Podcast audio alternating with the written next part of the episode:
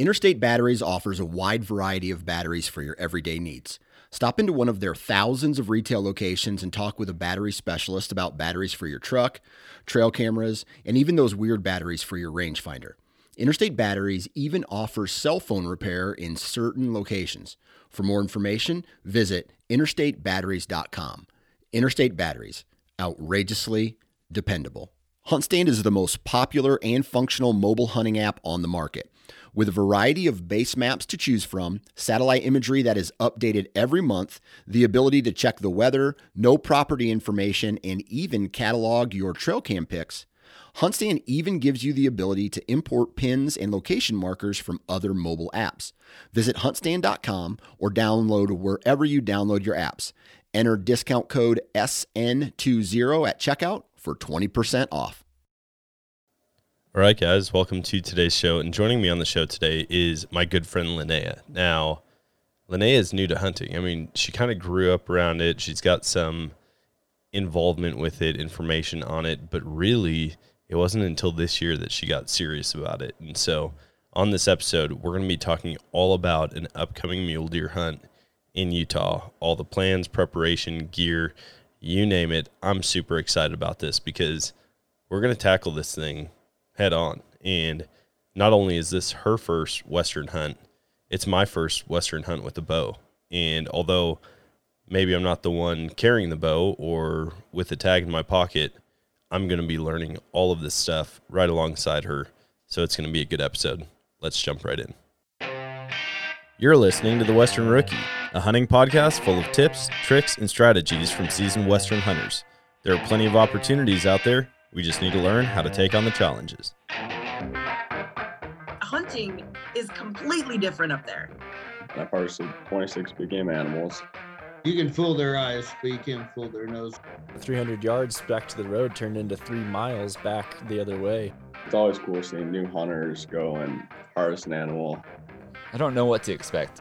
If there's anybody I want in the woods with me, it'll be you. All right, guys, welcome to today's show. And joining me in the back of a bus, of all places, is my good friend Linnea. And she drew her first big game tag. So we're going to talk all about what this hunt's going to look like, how excited she is. But first, welcome to the show. Thank you. Thank you for having me. And we are finally together to do this. And honestly, this is like the perfect the perfect spot and the perfect time, you know? It all worked out. It did. Yeah. And we've been we've been talking about this hunt ever since last summer. I mean, really when we met, Yeah. you had just got a bow. Actually, backstory. How did Do we you remember the first time that we ever talked? Yeah. Do you remember why? Yeah, cuz your bow like blew up on you. My bow blew up on me because I was an idiot. Yeah. So that was how our this relationship started. Yeah, we we got connected because we both got cast, if you will. That sounds a little too official. Yeah, it does. we both competed in a competition where we renovate RV or like there was a van team, an RV team, and a school bus team. And we were we were both on the van team.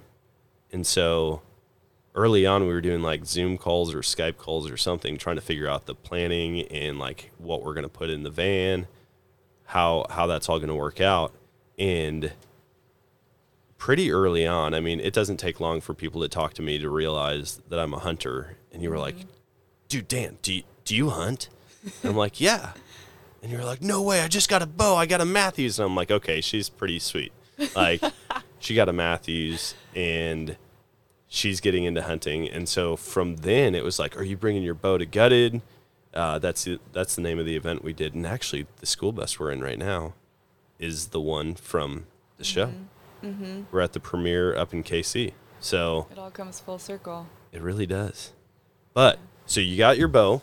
Why don't you start by doing this? Because Oh a lot of my listeners might not know you, although you're like super famous on social media. um, why don't you share with people who you are, kind of what you do, Okay. and maybe why you got into hunting?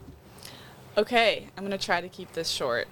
Um, so I So I live in a van. I think that's an important piece to all of this. Oh yeah. Um, so I live in a van full time with my dog, and um, basically what I do is I travel, I vlog, I share my experience. Um, I used to do a lot of like fitness and health and and kind of outdoor stuff, and then transitioned into doing YouTube full time when I did my van build. Because I did it all by myself, and that kind of just took off, you know, a solo female building her own van, and people loved watching it. So that just took off and now that's what I do. I live in my van and I am a full-time YouTuber, which is so like it's still so weird for me to say that out loud and like, yeah, I'm a YouTuber. It's just so weird. And when you tell people, do you get like the second question, like, but but like, what do you do? Yeah. All the yeah. they're like, well, I mean, uh, sure, you make YouTube videos, but like, what do you actually do for a living? And it's Yeah. like, no, that is what I do. yeah, and I wish almost that you could like I mean, I'm sure it's the same for you guys too, where you wish that you could take people along and and show them, you know, it's not like I'm just traveling around and like have a camera on myself. There's so much work and so much back end Yeah. stuff and so much of the editing and the uploading and the connecting and like it's it's so much work, but it is an incredible like it's worth it 100% because it allows me to do everything that I want to do, which actually is a great segue into the hunting stuff because my whole reason for being in the van and having the build that I have and and knowing everything that I do know about my build and my home is so that I can do all the things that I want to do that I love. So for me that is getting out in the middle of nowhere and just exploring and learning new skills and being out in nature I um, spent a lot of my life backpacking and, and spending weeks out into the backcountry. And there, I think, I'm sure, you know, if hunters are listening to this, they will resonate with the fact that the decision to hunt, if you weren't brought up hunting, the decision to do that is is due to an accumulation of experiences and knowledge and connecting with people and challenging yourself and maybe challenging some ideas. And so throughout my life, you know, I, my family has always been very connected to the outdoors.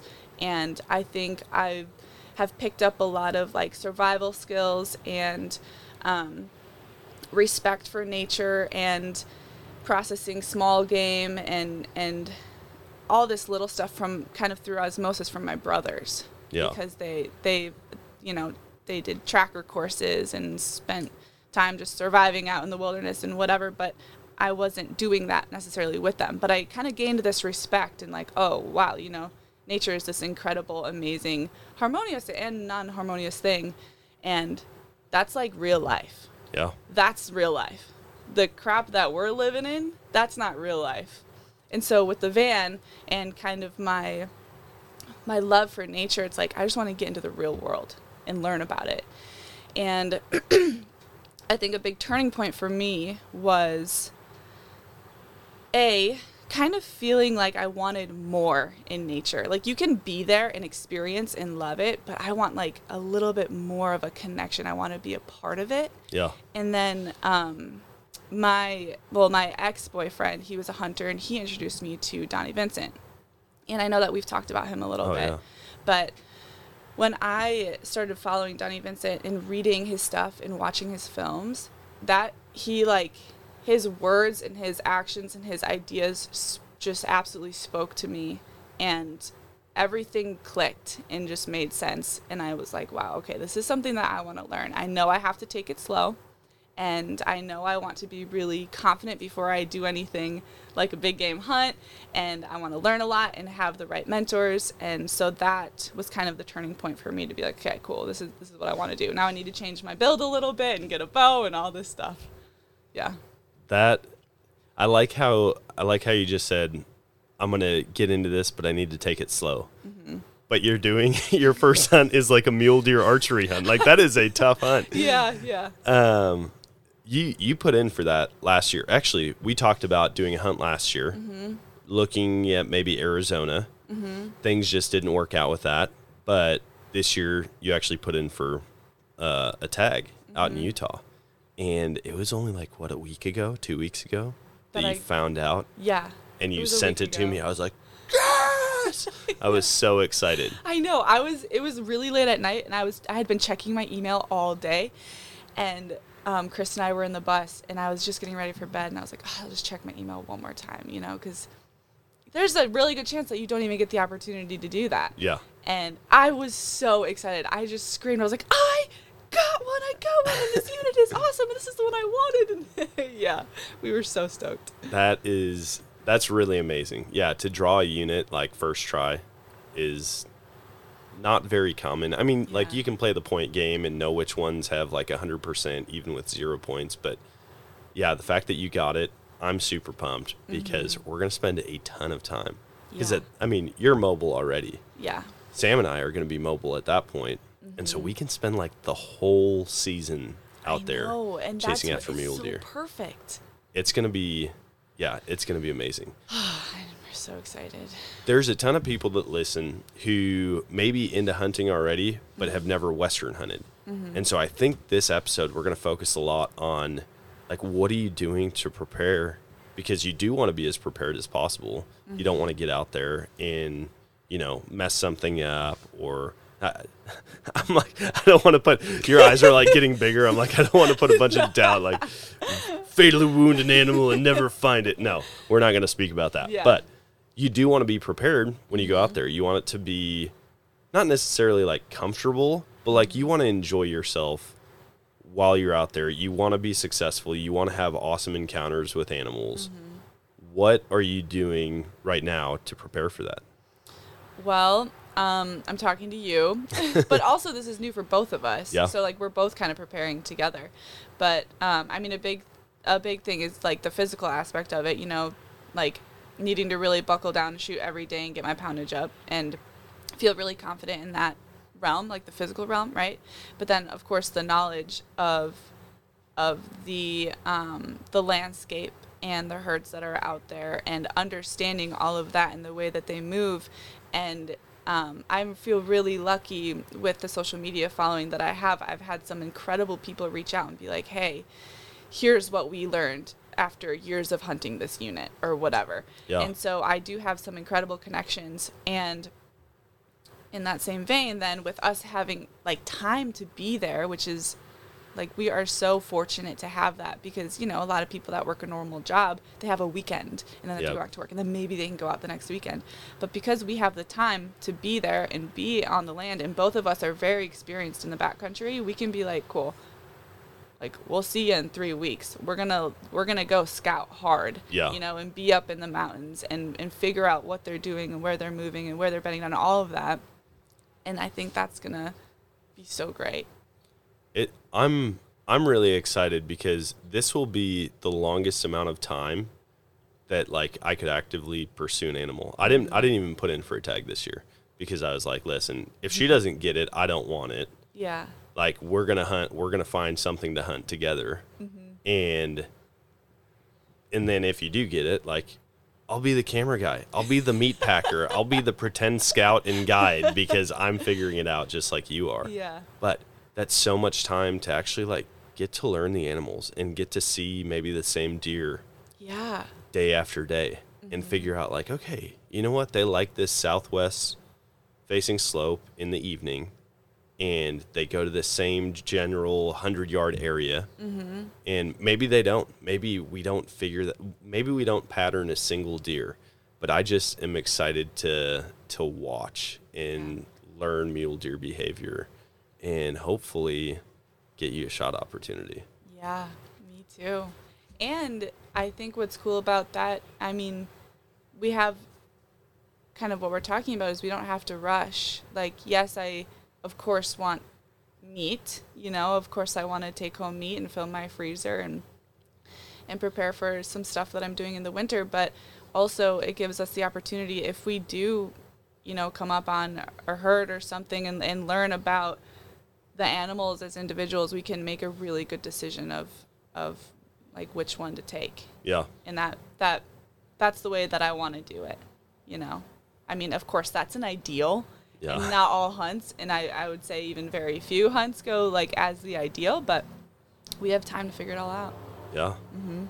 What What are you doing for gear? like you've got a lot of backcountry stuff already. Mm-hmm. Are you sticking with your backcountry stuff and like just throwing in some camo, or are you changing anything up from what you normally take out?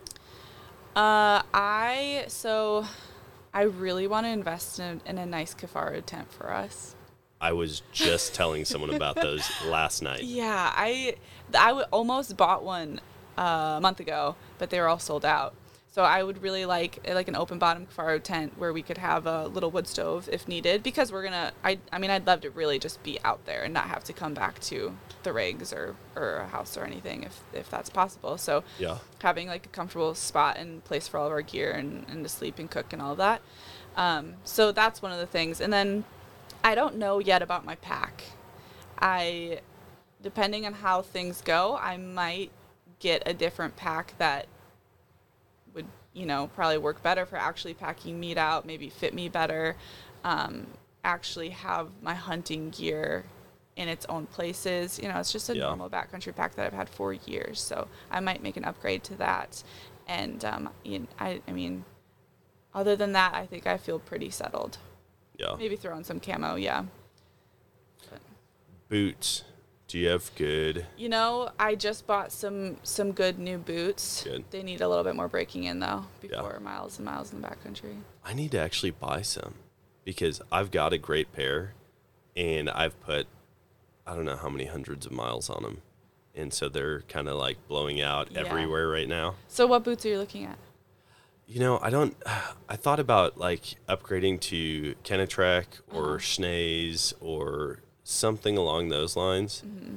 Right now I've got Danners and I love them. Mm-hmm. I mean, I swear by them, but people that talk about like Kenetreks especially, they're like, dude, you put your foot in those and it's a whole different level. Yeah. You know, like one of my buddies, he said he went out and put dozens of miles on the first weekend he had them. He's like, I didn't do a break in period. He's like, never got a blister. It was like a freaking cloud hugging my foot. And I'm like, okay. And I've talked to multiple people who swear by them. So hmm. part of me is like, yeah, I might, I might upgrade. I might check those out. Yeah. I mean, with all of my time doing backcountry stuff, gear quality of gear does matter. Yeah. Like it matters, especially if you're spending long long, long periods of time out there.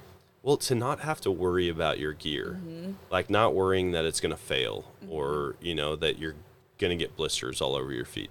Like to know that you're going to be okay, that you have the right sleeping bag or pad or tent to withstand the elements that you're going to encounter. Yeah. That's all very important because then when you're actually out hunting, you're not worried about like, dang it, I got to fix my tent when I get back. Mm-hmm. You're just focused on the hunt itself. Yeah. Yeah. And I think it would be cool. I know this is taking a little turn from gear, but just thinking about being in the backcountry with all of our stuff and our knowledge, I think it would be really cool to still try to um like fish for dinner. Yeah. And I don't know if there's is there a bird season? Like do they can you Um, get any You know, grouse know? might be in Yeah. season. That would that would be super neat. If that's the case, yeah, I'll just I'll bring like a 22 breakdown rifle or something. I've been wanting to get one of those. Have you seen them? The 22 like survival rifles. Actually, they I think break down. one. Yeah, super small and they're Yeah. they're just really cool. And so it'd be fun to bring like even a bo- one box of ammo Mm-hmm. and that and then you shoot you shoot a couple grouse and Yeah. you catch a couple trout and you've got high country surf and turf. Yeah. That sounds awesome. Cool. And that is somebody's car alarm going off. Classic.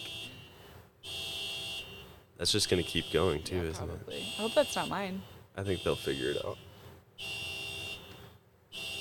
No. Nope, it's not yours. Oh, I see someone speed walking through the parking lot, so I think it's about to go off here in just a second. Um, anyways, I'm curious what you're most excited about because you you've done so much hunting out in the Midwest. Like, what are you? What are you most excited about for being out in Utah? So there's probably two things. One, like on a personal level, I'm excited to challenge like us to get close.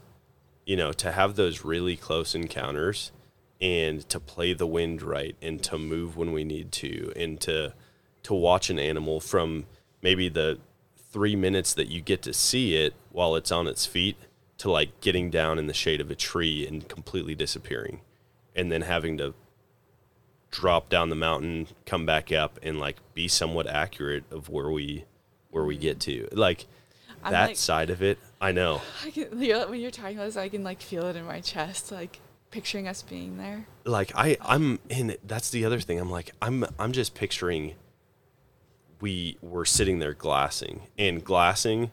I know that you've been in the backcountry. I don't know how much time you've spent behind like binoculars or a mm-hmm. spotting scope, but that is one of my favorite things on the planet. Like to just sit and look out over miles and you're just pick like you're looking for an ear flick or a hoof or a tail and that might be the only thing that immediately catches your eye and then all of a sudden it's like oh wait there there he is there's a deer uh, to sit in glass and then once we actually find an animal yeah to watch you like to get a game plan and i'm gonna be like listen linnea you're gonna drop down this and we're gonna figure out which way the wind's blowing and figure out what tree you have to get to in order to be close enough for a comfortable shot. Mm-hmm. And then like for you to be looking back up at the mountain i'm like watching you through the binos and then i'm like flagging you like right he's to the right you know like Yeah. all of it.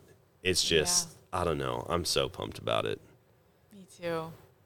it's it's coming quick too Yeah, it is. like that's an early hunt yeah. most of the time when I'm looking forward to hunting seasons, it's like October, November, which is awesome, but that's farther away. Yours mm-hmm. starts in August. Yeah. And so we're really like two and a half months. Literally Oh two and a half gosh. months away. That's incredible. Yeah. She's like, melting so in the seat in, like, right a now. different mode, and like I'm like right now doing this tiny home build and whatever, and uh, in Wisconsin, like not doing my normal life. So I'm so zoned in in what I'm doing. I didn't even realize it was two and a half months. That's incredible. Yeah. It's it's gonna be here so fast. Wow. So you said you're gonna start shooting every day. Yeah. make sure you're ready for it, like the physical side of it. Do you have a range that you want to be comfortable with? I mean, I would love to be comfortable at 50, Yeah. and I think I can be. Oh, for like sure. I have the time to shoot, and I, you know, I, I think that that's definitely doable. So yeah. If if if you're shooting every day, mm-hmm. and there's so many things that people recommend. I mean, like listen to podcasts about archery. Listen to John Dudley. I don't know if mm-hmm. you've watched any of his stuff, um, but then like just talk to trainers, like mm-hmm. archery trainers. There's so many little tweaks here and there that you can make, or go to a bow shop. Mm-hmm. You know, like bow you're gonna be been the best. Yeah, you've been around some of like the best bow shops in the country, mm-hmm. probably, or been close to them. Yeah. And so, like, just pop in and be like, "Hey, critique me. Yeah. Like, help me get to shooting a shooting a dollar at 50 yards." Mm-hmm. You know, and people know how to do it, and you've got a great foundation already for it. Like, we shot, we both bought our, we both brought our bows to gutted when it was mm-hmm. airing. And it was like, oh, let's sneak away and shoot. And we thought we were going to shoot every day. We had like 12 minutes to shoot. But we did, and it was fun. And like, Yeah. you're a good shot. Thanks. And so just continuing to build on that foundation, mm-hmm. you're going to be ready. yeah, I think so too. Do you have, like, I know you've got field tips Yeah. for your arrows. Do you already have broadheads, Broadheads, anything I picked out? don't. No. That's something that I want to learn about more. You know, like especially as the time comes closer, what's best and. I, I hear so many different things, and people are like, "No, I swear by this kind. No, I swear by this. no, don't do that kind." And I'm like, "Okay, I'm just gonna work on shooting for now then." Yeah. So It's like everything in our world right now Yeah. where it's like you either do this or you suck. Yeah. Or it's like only idiots use that type of product. And in all reality, there's a lot of good broadheads out there. Yeah. Like I've got the ones that I use and that I'm super comfortable with, but also I'm stationary. Like I'm mm-hmm. sitting in a tree stand and my broadheads are they're mechanical, so they expand on mm-hmm. impact. They've got a collar on them that's like a breakaway collar, so when it actually makes impact, it's allowed to open up. And I wouldn't, although I would swear by them if you're just like doing tree stand hunting. Mm-hmm. If if you catch it on a limb, it might snap that collar and then you have to replace the collar. Like it could be a hassle in a hurry. And so I don't know that I'd recommend those. Interesting. But- you would think though with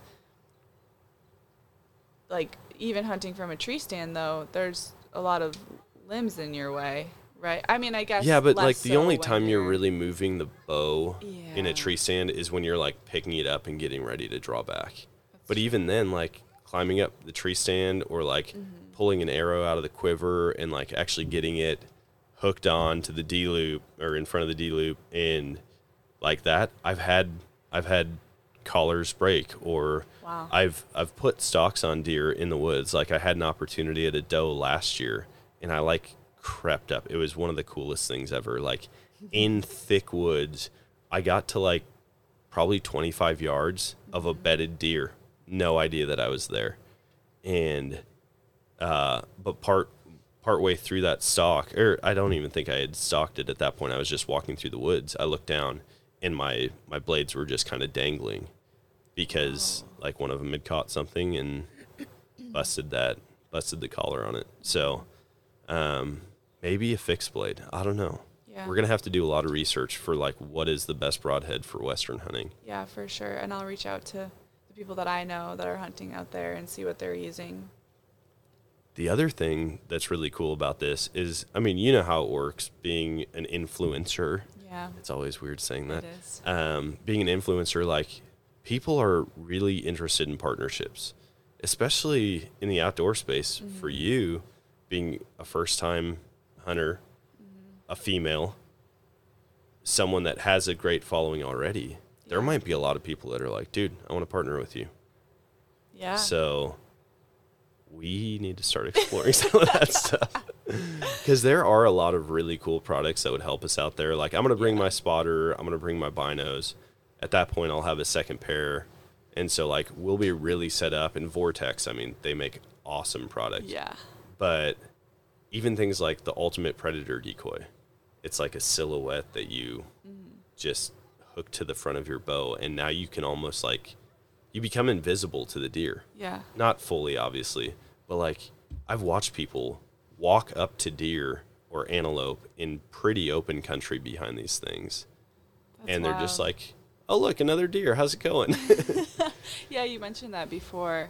Yeah, that's interesting. I ha- I don't know anything about that. yeah we'll we'll watch some videos we'll figure out exactly like Yeah. the strategy what you feel comfortable with because i also don't want to take away from like the purity of it Right. if there's something like that where you're like man i feel like i'm tricking Yeah. animal and like say that sits funny with you well we'll just nix that whole idea Mm-hmm. Yeah. but to figure out really what your goal is for it how you want it to play out Mm-hmm. so that you can have the best experience possible out there we'll get that game plan together and then figure out what gear we need Yeah. Yeah, for sure. And I feel like like you know me well enough now where you're like, okay, yeah, this makes sense that Linnea would or wouldn't want to do that or you know, like, oh yeah we've talked about this stuff so much that all of that. Yeah. switching gears a little bit um, you talked about a little while ago the people who were super supportive about like oh hey th- there's this unit that i hunt and there's Yeah. deer everywhere one thing you were really worried about with your following and just mm-hmm. the space that you're in was the negativity or being like shamed as a hunter Yeah. and people taking it the wrong way but like you're you're very open-minded and even some of the people on our team like steffi mm-hmm. she's a what is it pescatarian is that what I it's think called so. she Yeah. only eats fish and but she's been open to conversations about it Yeah. and not that she's like i want to go kill something now but she she likes to learn about it and be informed about it. Mm-hmm. and like her opinions have changed a little bit. And even yesterday she's like dad i shot a gun. And i'm like what? Steffi yes. And i'm like you gotta come shoot with me. Like come hang out in springfield. Um but i know that was a big concern for you Yeah. with sharing with your followers that Yeah. you were going to get negative feedback. Have you experienced that or have people been pretty open to hearing about it Um, I have experienced it, and mostly people are really excited and supportive. Um, I think that I was pretty strategic in the way that I started to share about it. I shared about the interest first and kind of my intentions behind it. And then eventually people saw me with my bow. And then people saw me shooting my bow. And then I, you know, talked about the people I was um, kind of not partnering with in the influence way, but like my mentors and like, oh, Dan this and and I, Tyler this and whatever, and then my tag, you know. So there's like this build up, but within that time, yeah, there there have been people that are really upset about the idea of me hunting, and I just try really hard to stay grounded in my knowing of of what why I'm doing it and what feels right for me because I eat meat like Yeah. bottom line. And that's usually what i tell people when they reach out and they're like how could you kill an animal? And it's like well because i eat meat. And i'm really removed. And i also really try to keep things like instead of being like you're so removed from your food and blah blah you know i'm like i understand that. I'm quite removed. Like i go to a grocery store and i see this beautifully packaged thing that looks like a chunk of meat and don't really you know you have no connection to that animal Yeah. at all and I'm just gonna buy it and and I have much less gratitude for that. You know, we can say like, oh, I'm so grateful for this food, but are you really like that? You're so removed. Can you really feel that animal's presence and and the gratitude that you have for that life? Um, and so I want to bridge that gap, and that's usually what I tell people. And the really cool part is, you know, of course, people are still like, well, that's horrible. Like, you know, we must save all life. Blah, You're a murderer. I'm gonna kill your family. Yeah. Yeah, there's, definitely. yeah, yeah. There's kind of like two different things that that uh, come to my mind, um, and it's one one thing that if people are open to the conversation, I kind of bring up, um, like, have you ever spent some like true time in nature? Have you ever just observed or been there? Because the truth is that is that nature is pretty fr- like. Sorry, I was gonna just swear. I'm trying not to. It's really brutal. You can say whatever Like, you want. like- okay, it's pretty fucking brutal. you know, there's like life and death and suffering and and I think that people just have this crazy idea of what hunting is and that there's just people slinging arrows and and shooting whatever moves and once you actually learn and, and connect with hunters that's not why they're out there Yeah. you know but so you know that's kind of a conversation where it's like hey let's just like get down to the reality of it too along with intention and there are so many vegans and so many vegetarians that have reached out and they're like hey i don't eat meat but what you're doing is really cool like this is how we, That's we cool. would hope you know people would want to reconnect with their food or if they do eat meat that they'd want to learn actually where it comes from Yeah. so that's been i totally did not expect that at all to have those people be like hey this is really cool. I'm so excited to watch your journey. Like okay that's awesome. Like kudos to you guys you Yeah. know thanks. Because we can do that. Like we can have two different opinions and and accept where each other are you know where we're coming from and that's so cool to me. So Well, that's a surprise. I feel like that connection resonates with people really well, especially like today's millennial hunters that didn't grow up with it, that are just now learning about it and hearing about like, hey, here's a healthy alternative to meat that you buy at a store. Like you're against factory farming, okay, we totally get that. Hunt, yeah you know, and I mean, it seems like a really giant leap. Like, oh, you don't like how animals are treated in factories? Go kill one yourself right uh what yeah. But there's there's just this mindset that's shifting and not that like all old school hunters were just like oh let's go pull the trigger at everything but people who are getting into hunting right now i feel like are very very educated and want to have that connection to mm-hmm. nature. And you mentioned earlier like you needed something deeper. Yeah. Because for most most humans we're spectators. Mm-hmm. We go out and it's not our home. Like we live in a comfortable spot. We don't spend very many times under mm-hmm. open skies. Like we've got a roof over our head. We don't we don't go with circadian rhythms at all. You know we're not up with the sunrise. We're not going to bed with the sunset. And mm-hmm. so you just don't feel apart. you just feel like a spectator watching a sport. And when you get out and hunt, like there isn't a whole lot that you can do that connects you more to nature than hunting, fishing, and gathering. yeah And so I'm excited to see you kind of walk through that. Mm-hmm. I'm excited for the emotions of it. Like, dude, I just I'm got gonna- goosebumps. yeah. Yeah, I know. I can't wait for you to just turn around like your eyes are huge and you're like, what just happened? Oh my gosh. Just the cool things that happen out there. Even Yeah.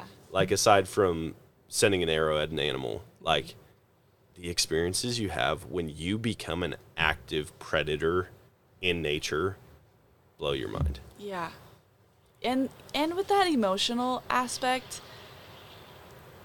it's going to be hard. I am very connected to animals. I love animals. I grew up trying to save every little tiny creature I found, and I think that that is really really hard for people to grasp. Yeah. Especially if they're not in it, if they're not um, very close to, to nature or not really a part of it, like you were, were mentioning, that it's really hard for people to understand that there are hunters, many of them, that deeply love nature and love animals, and they are hunting them. And I think that that's a really hard um, like gap to bridge for people, you know. Yeah. And you know, when you were talking about kind of the comfort piece of that we are spectators mostly, unfortunately, like we've created this really comfortable world and we're very removed from like what I was saying is the real world. Um, it I just want everybody to go and buy the book The Comfort Crisis. that is like my all-time favorite book. I've read it 4 times and it just puts a lot of like what we're talking about. It just puts so much of it in this like eloquent, packaged, easily digestible um, chapters, you know? Yeah. And so if people don't understand or if they want like um, kind of a, a different view or just to read a really, really good, impactful book, man, Comfort Crisis. And it all follows um, a story of a hunt that the author went on with Donnie Vincent with Donnie. oh, dreamy Donnie. Done. Yeah. So I just had to put that plug in there for people that are, you know, wanna wanna read a really good book and have some cool thoughts. So yeah. Go check that out. yeah. We've covered a lot of things that we're excited for Yeah. and we're preparing for. Is there anything that you're hesitant about or skeptical of or is a concern that you're like, "Oh, but when this happens or like what what are you worried about?" I don't I I don't want there to be any suffering. Yeah. And that's on me. You know, that's going to be on me to prepare. So that's the only thing that I'm like, man, I want a a good, clean, close shot. Because if I'm going to take an animal and and do all of that like cuz I want to do this for the rest of my life, you know? Yeah. And so it's not like, you know, this is an important trip for sure. So uh, that's the only thing that I think of where I'm like, oh man, I just want a really, a really good shot to give me the best opportunity to not create suffering for that animal. Um, other than that, though, I don't think that there's anything that I'm really skeptical of or, or worried about or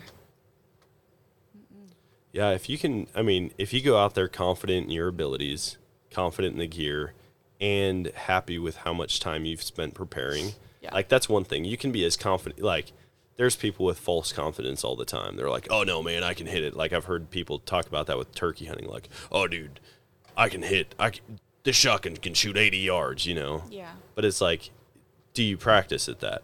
Like, do you 100%, like all cards on the table, believe in yourself to do it? Because that's a big part of it. Mm-hmm. You know, if you get out there and you're just like, oh, I don't know, I don't know, I don't know, doubt can can ruin you and hurt you. But like, I know that you're gonna put in the time. yeah, You're gonna you're gonna have the repetitions behind the bow, and you're gonna be so comfortable once we actually get out there. And yeah. You know I what? can't wait. Now that we're talking about this, um, the other thing is because this is my first time with big game, the angles and understanding anatomy. And Yep. I think that's going to be like, yeah, I can watch tons of videos on that and I can read about it and look at diagrams and all, but there you, you can't practice every single angle and and yeah, that's that's one thing where I'm a little nervous about. Have you have you looked into the AccuBow at all? Do you know what that is? So the AccuBow is it's basically I don't know if it's a molded or 3D printed bow. It's got like a surgical tubing Mm-hmm. string on it. You can still it's got a D loop on that, and you can change the surgical tubing out to kind of match your draw Mm-hmm. or like the poundage that you're shooting, but you still use your release, and then your phone actually mounts up where like the sight pick or your um your sights are, and it's like an app paired with it, and so you can actually practice shooting. You actually like hit your release and shoot. There's no arrow involved, but on your screen, it's got pins. It does different shot angles and yardages, and you know, quartering to, quartering away, everything. And so that might be something to look into. I've been wanting to get one for That a long so time. I just have not. Yeah. I haven't done it yet. But yeah, they're like just the fundamentals, like Mm-hmm. the mechanics of it. It helps with that. And then it, hopefully the app is super accurate with like actual quartering away shots or, you know, if you're shooting down on an animal, if you're up on a cliff and it's down below you, like hopefully I can't imagine that it's like not accurate, but Yeah. that might be something to look at because one is compact too. So like you could just bring that and practice every day with that, even when you can't get out I've and fire real arrows. That. that is so We're gonna okay. So what? Well, what have we covered that we need to look up? We need to look. We need to look that up. What did I mention earlier? Video of something. Video of something. I'm gonna have to look back. I said I'd show you. I was like, oh, we'll show. I don't know. Yeah. The listeners are like, dude, come on, you idiots. Um, yeah. So to practice that stuff, the shot angles, they're kind of tricky. Like they can be, but really, hopefully, we can get you set up with a good broadside shot, or Yeah. we can get in position if one's, you know, cresting over a hill, and we can get set up to where you're gonna have that that good angle.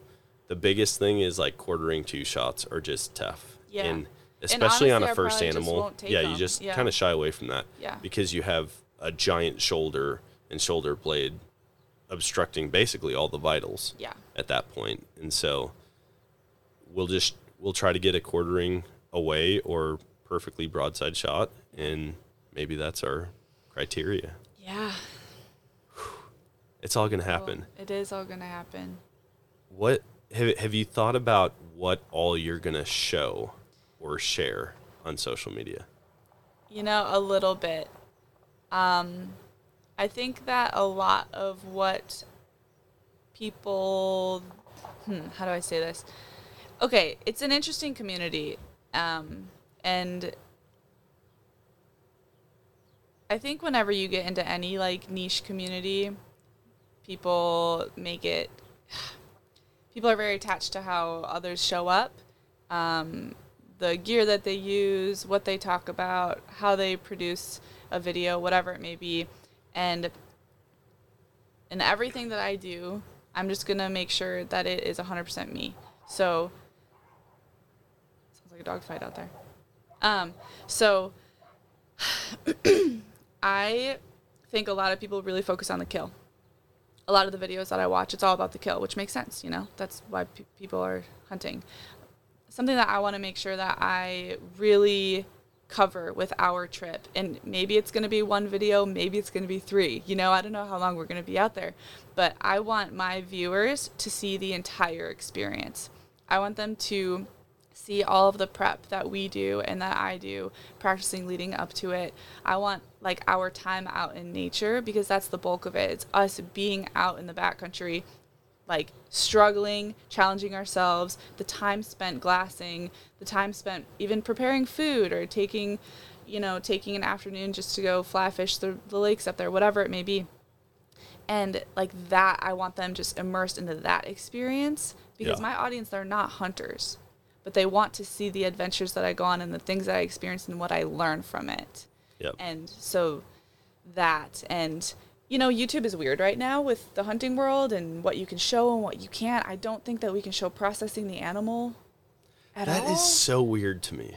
I know. I think that it has to. I could be wrong on this, but I'm pretty sure that you can show the animal. Maybe the kill shot. I don't know that right now if they're changing that. But then the like the meat can't look like the animal. I think like we can't show like us butchering and and and doing like that aspect of the hunt. I don't think. That's so it's it's very I mean, it just kind of speaks to the culture and how removed we are oh, from our food. For sure. Because, ridiculous. Like for a long time, I can't remember what their names were. Like the backs, the backyard boys. Like they did barbecue, they smoked meat. They were one of the top YouTube channels. Like when YouTube really started mm-hmm. taking off, and the whole thing was them cooking meat, right? yeah. And so it's like you're totally fine with every like all of the like dirty work being done. Mm-hmm. And then like when it comes time to make something tasty, you're good with it. But I'm like, man, I feel like as a whole we just all need to be more connected to where our food comes from. And that doesn't that's not just with meat. Like that's Right. with fruit and vegetables too. Like the I amount of food that we get yeah. thr that gets thrown out just because it doesn't look like you know the little the little puzzle piece that your kid gets with a Mm-hmm. beautiful red perfectly round apple or like a banana or a zucchini like Yeah. fruits look weird when you actually farm them when And you have a garden they are so weird looking the shapes that they come out in Yeah. that's just how it is Yeah. but yeah people are like oh i'm not eating that one that one looks weird and it's like it's perfectly good it gives you all the same vitamins and nutrients as the other one Yeah. it's just a different shape And Yeah. how it's all produced too. yeah Like all the impact of how those are produced and everything going on with that. And yeah, I totally agree. See, that's one. I mean, I I'm not going to get too deep into the weeds on this, but like one of the I know exactly big arguments. I've heard, like, uh, well, like vegans are like, oh, how could you do that to animals? And then it's like, well, look at how many animals are killed just to produce the vegetables that we eat. Like, so many animals are displaced, The lose their habitat. Of it, Yeah, the there's so much to that, it. Yeah. And it's not that I want to like shame people, like, oh, well, you're doing this, but just to make people aware, hey, everything we do, we're consumers. We are very heavily consumers. Mm-hmm. Everything we do has an impact. One of the really big things that I like about hunting and really any outdoor activity is how much goes back, like the taxes that come off of hunting and fishing equipment goes back to habitat improvement or like the organizations that I'm a part of. One thing that we should look at, I don't know if you've become a member of any of the conservation organizations mm-hmm. like Rocky Mountain Elk Foundation or I, I don't know the name of the mule deer one. I really should. But maybe we look at that and say, hey, listen, if we're going to do this, we're going to become a part of this organization I'm like down. we're yeah. gonna go and you know reap the benefits of what the hard work that they've put in Yeah. to like bring bring populations up and restore numbers and so mm-hmm. maybe we look at that too Yeah, absolutely. And for some maybe people that are really new to this, just for context, I think this tag is going to cost me about five hundred dollars. Yep. Just for the opportunity. You know, that doesn't guarantee anything. No, that's that's just just- the opportunity. that definitely does not guarantee yeah. success. so that you know, and a lot of that's going back to what we get to do, and yeah. people and- people have a hard time swallowing the money side of it too oh my gosh, I did. like five like, hundred "That is dollars ridiculous. five hundred dollars is a lot of money Yeah. but I I try to keep in mind in like share the perspective that even if you don't have typical success where you shoot an animal and bring it mm-hmm. home, you can have a very successful trip mm-hmm. without ever killing something. Right. Like think about, hey, for five hundred dollars, Linnea, you could go hang out in the wilderness for a whole month and see the coolest things you've ever seen in some of the most beautiful country you've ever been in for 500 bucks. Mm-hmm. You'd be like, yeah, okay. Yeah. and you know what? You might also get a shot at a mule deer and bring home 70 pounds of really good clean meat. Mm-hmm. Holy cow, all for 500 bucks, you know? Yeah. But when it's like, hey, I'm paying for a green or yellow or orange or whatever color slip of paper that says I can kill an animal, you're like $500. Are you kidding me? Mm-hmm. So, I don't know. It's to be it's going to be an adventure either way.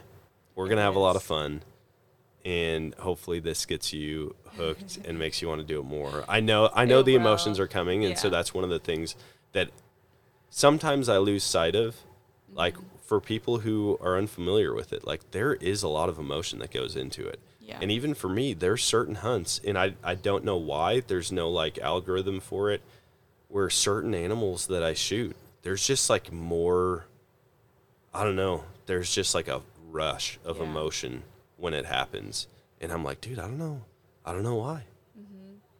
It's just like watching some movies. Now that I'm a father of a daughter, I get choked up at stupid crap and it makes me so mad. I love that. I watch stuff and I'm like, oh no, babe, a bug's in my eye. Like, I'm totally fine. so funny. And but I feel like it's the same thing with hunting. Yeah. There's certain animals that there's just some strange tie yeah. that I can't explain. And and I've got to keep that in mind, especially for you. Mm-hmm. Somebody who loves animals, which I'm an animal lover, yeah. to go out and experience this, like Yeah. there's gonna be so many aspects to the journey. Yeah. And I think like I want you to know too how grateful I am that I'm doing this with you. Like I feel like since we connected it was almost the universe being like, "Hey, like this is your dude. Like here he is. Like take him up on all this stuff, you know?" and that we just met when we did and I mean, I know our first hunt didn't work out for various reasons, but now it's like it's go time and we have this connection we understand each other and we've already been in the backcountry and i'm just so excited and so grateful It's gonna be it's to be a yearly thing at least once a year it's gonna be so much fun. Yeah. And there the nice thing is like we both have family in Wisconsin. Yeah. Mm-hmm. Like there's other hunting opportunities, but I know for you and your style and like just your level of activity, Mm-hmm. sitting in a tree stand probably isn't the right thing for you the Yeah. first hunt. You're like, really, agree. this is so dumb. Like, let's get out and move. Um, and so I'm pumped for it. Do you? This might be looking way forward because you know you haven't even done your first big game hunt. Is there something that you're really wanting to do down the road? Is there any type of hunt that you're like, this is a bucket list? Like, I really want to go and do this or experience this place. Mm-hmm. Have you thought farther ahead than just this hunt yet? i mean i'm sure it's no surprise that a, an elk hunt for sure is something that i want to do but i know we talked about this before where i'm like i need to work up to that Yeah. you know, and get a lot of experience under my belt or um, go, like, even just go on hunts with, like, not having the tag myself, you know, and just experiencing other people's knowledge and backcountry skills and all that stuff. But, um, of course, Alaska popped in my mind. Always. but, uh, you know, is that really realistic? And It 100% is. Yeah.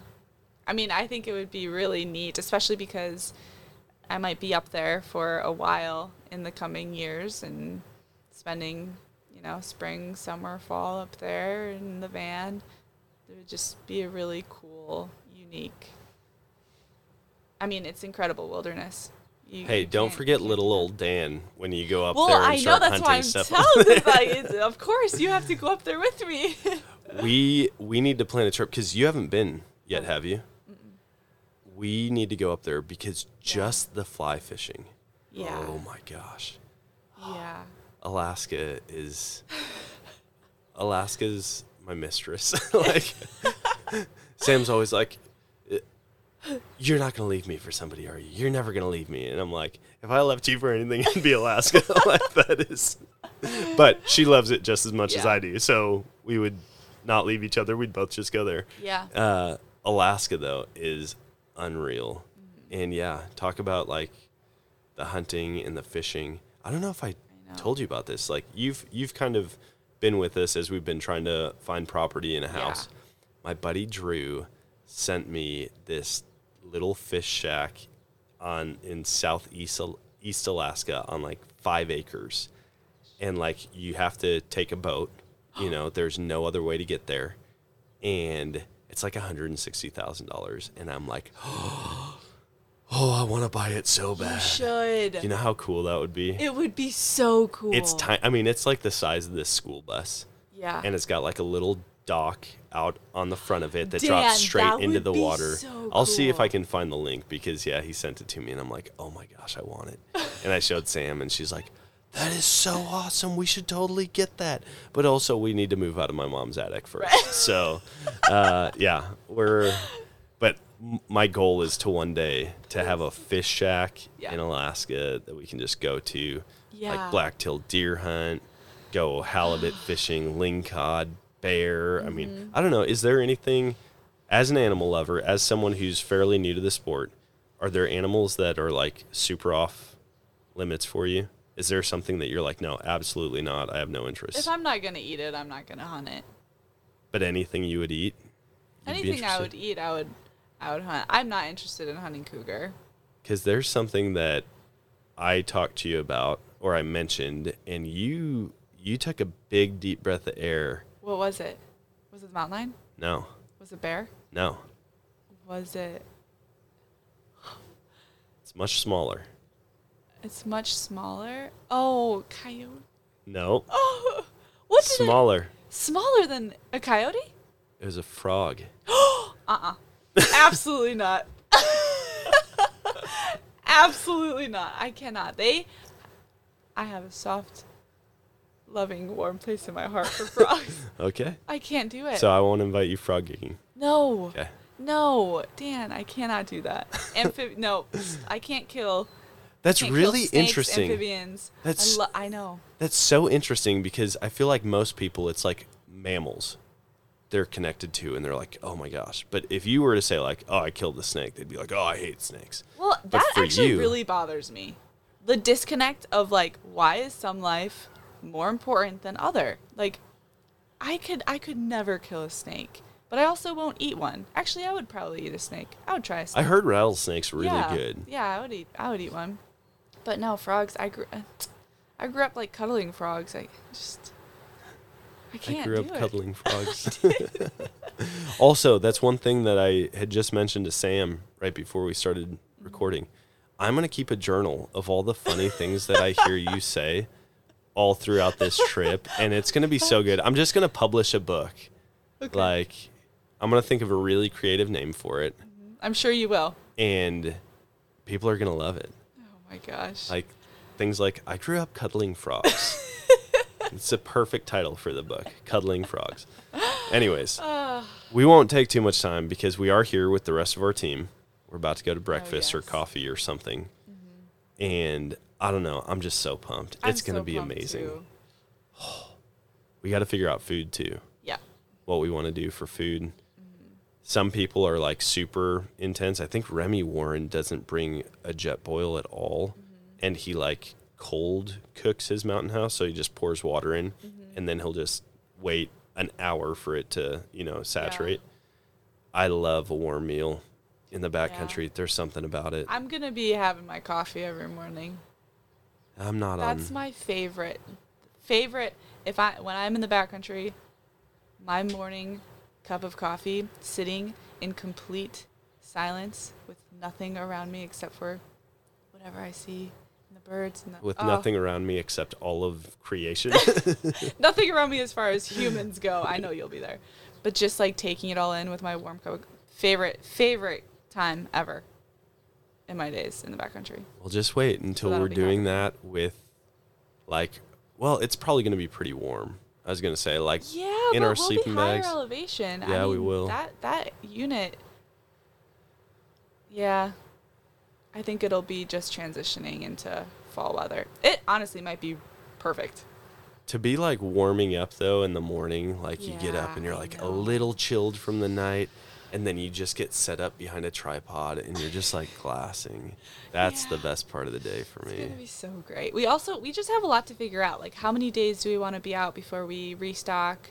How like do we want a sort of base camp? Do we want to, you know, pack up every, you know, there's just so much to Yeah, there's- we have so many options out there. It's just really vast. we do. know? There's a lot to talk through and a short amount of time. I know. Didn't like coming into this conversation, even for me, I'm like, oh yeah, in like seven months, That's what it feels like. two and a half months. Yeah. Two and a half months. Crazy. But also I love having something like that to look forward to. Yeah. like I will when we were preparing for last year's hunt for like a month I would go to sleep and like I couldn't sleep because I was so excited or I'd dream about hunting or I'd dream about shooting because of the excitement and like the anxiety in like a positive way, you know? And all the things that I had to do and and what could happen and just we both know the the you know the opportunities of what can be seen out there Yeah. And so it's like all of the excitement of everything. I'm just gonna be dreaming about this now for the next two months. Oh, get gonna it be off my so mind. good. I know. All right. Well, I think that's a wrap for this one. Cool. Obviously, there's going to be a follow up. Mm-hmm. I'm not going to bring my gear out with me. Maybe like to the van. Mm-hmm. I'll have it there. But my cell phone, mm-hmm. uh, one thing I do want to get is an InReach. I I have don't- one. Oh, you do? Sweet. Okay. So that'll be great just to communicate, you know, Yeah. because like Sam and the kids will be there. Yeah. Um, but yeah, it's coming up And then we're gonna film it all. we're gonna film it and we're gonna do nightly recaps Yeah. like just 10 15 minute like this was what was amazing from today we're eating quail and trout right now anyways well thanks for hopping on uh actually before we hop off where can people find you Ah yes. Linnea and Aquila. On Linnea and pretty much Aquila. all platforms, yeah. sweet i'll put a link in the episode Okay, awesome. And that is going to wrap it up for today's show. I hope you guys enjoyed that. It's always fun when I get to sit down and talk with friends, especially people that are getting into hunting. Like, nothing excites me more than hunting with new people. And I am so pumped about this. And I can't believe we're only a couple months away from it.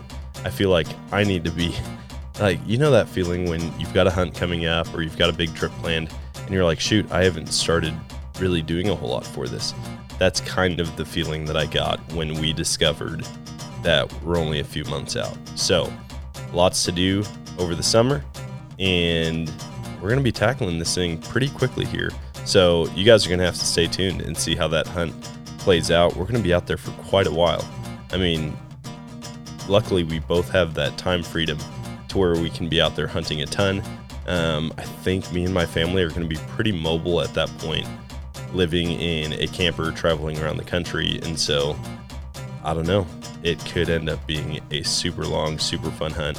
Hopefully, we get it done quickly and we're not out there for like 40 days. But anyway, stay tuned, see how that all goes. And until next time, get out there and chase a new adventure.